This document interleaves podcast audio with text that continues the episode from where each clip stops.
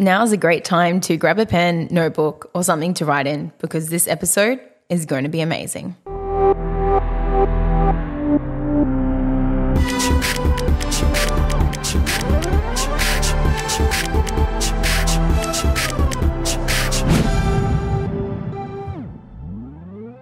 You've probably heard about manifesting your dream partner or manifesting a partner in general before, right? And what I notice about this is there's a few things that are really quite important that are actually missing from this element. What's missing is the embodiment and the steps, they're like actual tangible action steps of what to do next.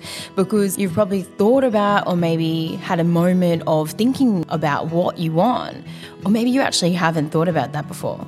Maybe you haven't felt into that before. So, this is your opportunity to really do that if you're like, I've never actually stopped to think about what I want. And what I mean by that is like, not just someone who's nice or, you know, respectful and that's it. I mean, like, what do you actually want? Like, the detail of it. If this is your first time going into detail about what you want in a partner, then this is going to be a really transformative podcast for you to listen to, which is really exciting. And if you are currently in a relationship, this is also a really great podcast for you too, because there's going to be some great embodiment practices and tools and tips in this podcast for you to actually take away and maybe enhance your already amazing relationship or improve in a relationship you're in that maybe gets to have some work done on it which is also super exciting. So, what we're going to go through is the how, the embodiment, and what's next. Okay, so how? How do you manifest or call in your dream partner, the person you want to be with and want to spend your life with? What you actually do is you write the list. That's it. So you're going to write the list of what you actually want. What do you want? What do you want in a partner? How do you want to show up with them as well is also really important. And when you look at what you want, we're talking about the characteristics, how they treat you, what kind of values they have, what they do for you in the relationship in terms of support and care and encouragement, and really holding that highest vision of what's possible for you. That's also what we're talking about here. So that's one part of the how. The other part that I just mentioned before was how do you want to show up in the relationship, which is also really important because I, in the past, and have heard lots of clients in the past say, you know, what I want is this, and I want them to look like that, and I want them to do this for me, and I want them to have this job, or I want them to make this much money. I'm wondering, what do you do in the relationship? have you ever thought about that? Like, how are you showing up and how are you being in the relationship, in your dream relationship, right? What will you add to the relationship? What are your values? How do you feel when you're in this relationship? Think about that, feel into that, see it, envision it, really hear it. Like, what do you notice about the woman or the man that you are when you're in your dream relationship? That's also really powerful part of calling in a partner, which is exciting. Second part to this piece is to become your list. This is the embodiment. This is the bit that's missed. This is so important for us to embody what we want. So essentially, what you've written down. So if you if you're doing this live, you might want to pause and then write your list and then come back. But if you're doing this after the podcast, once you've looked at your list of what you want in a partner, comment. Like, are you the list? Do you already have these qualities? If you want someone, you want to attract someone who is committed to their health. Are you committed to your health? Do you exercise regularly? Do you eat well? Do you look after yourself physically, mentally, emotionally, spiritually, all the things? Do you do that too? This is the key part that's missed. It's like we can list off all the stuff we want, and are we willing to actually become it? Because when you become your list, you can attract it. Like attracts like the qualities that you can hold and be and do, you can attract this in someone.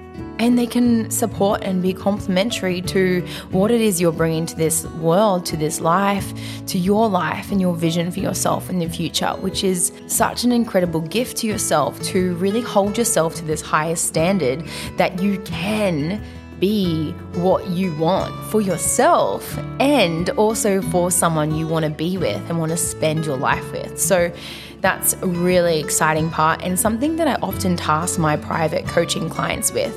And it's been so powerful to witness them really step into what's been an empowering space to be the list, to be the things they want for themselves first. Something that I find that is often missed is the mindset element of becoming the list, of attracting the partner, of embodiment, of being what you want how do you talk to yourself?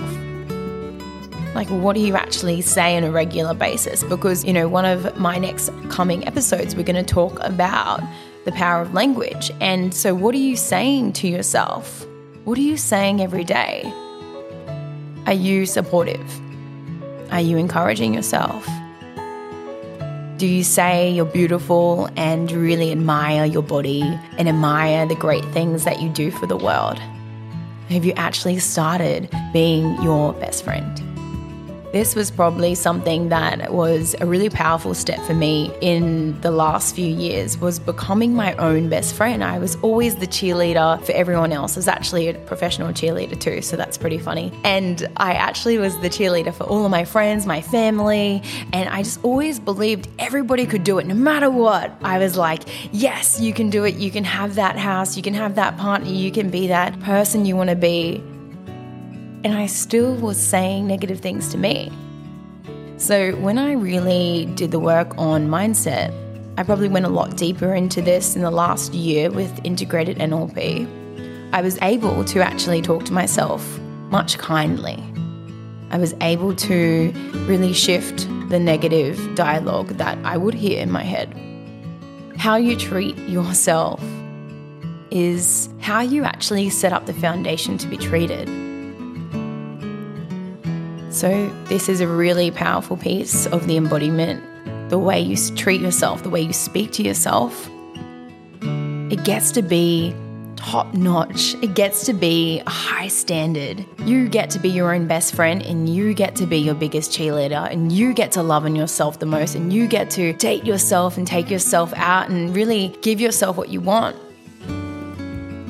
So that when you're with the person you want to be with, or when you meet this person, or when you are starting your life with someone, they know the standard you hold for you, so you won't accept anything less. You're setting the standard for what it is you're willing to call in and have a teammate, like the teammate you want to have in your life. Expose yourself. Okay, so not necessarily talking about physically right now, could get in trouble for that. What I mean is stay open stay open to possibilities. So many people I see and have worked with look down to the floor when they're walking. They move out the way for people. They actually don't even notice when people notice them. Like they don't even see the people that are like, oh, they're pretty all right. Like kind of seeing them or smiling at them or giving them a compliment or trying to actually help them. I actually see people fully shut that down sometimes. So that's also about receivership, right? So how can you stay open to what is possible for you? And this is about committing to what you want as well. So staying open to what's possible. So being like energetically open to people coming into your life. Also holding that standard about what you want to. So you might have, once you start opening, right, you might open your energetic container to call in a partner and you might start noticing people noticing you. And you might start getting people wanting to date you, wanting to talk to you, be your friends and things like that. So stay open to that, yes, and be discerning actually. Discerning discerning about what it is you know you want and are desiring and what's actually congruent with your values and your dream that you're creating for yourself to really be aligned with what you are calling in. So, as you set that standard, being open, noticing what's coming, but also being able to discern what you're allowing into your life. And so when you look at the mindset piece, you're creating the relationship you desire with yourself first.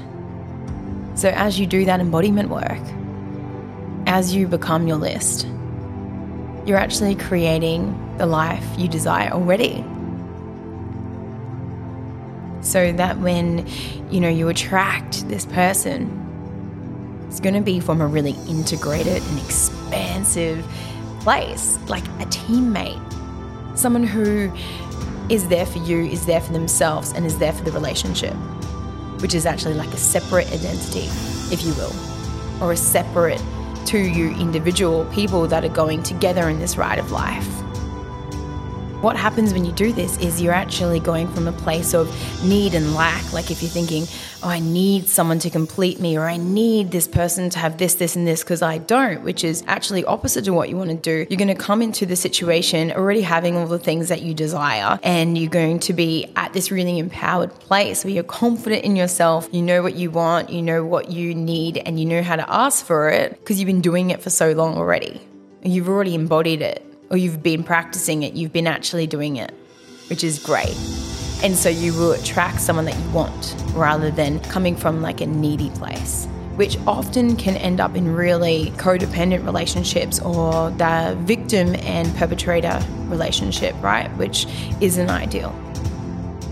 When you do this work, this deep transformative work yourself, when you know exactly what you want, when you actually do the embodiment work and know who you are so that you can call in this partner.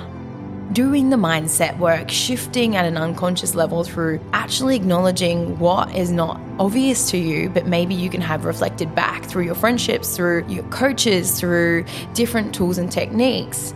You're going to actually let go of the past cycles that you have potentially already experienced in other relationships as well and you're going to be able to really call in your dream partner. So you now know what to do. You've got your list, or you're about to write it. You are working on the embodiment, or you're about to start, and you know what to do next.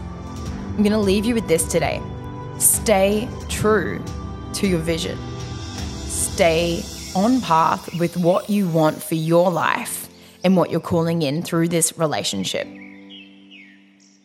Thank you for joining me today. It's been so great to connect with you and to share these really tangible tips with you. If you feel like anyone needs this in your life, share this episode with them and also share this on your social media. I'd love to see who is connecting with me and following along for the journey. Stay tuned for our next episode The Power of Language.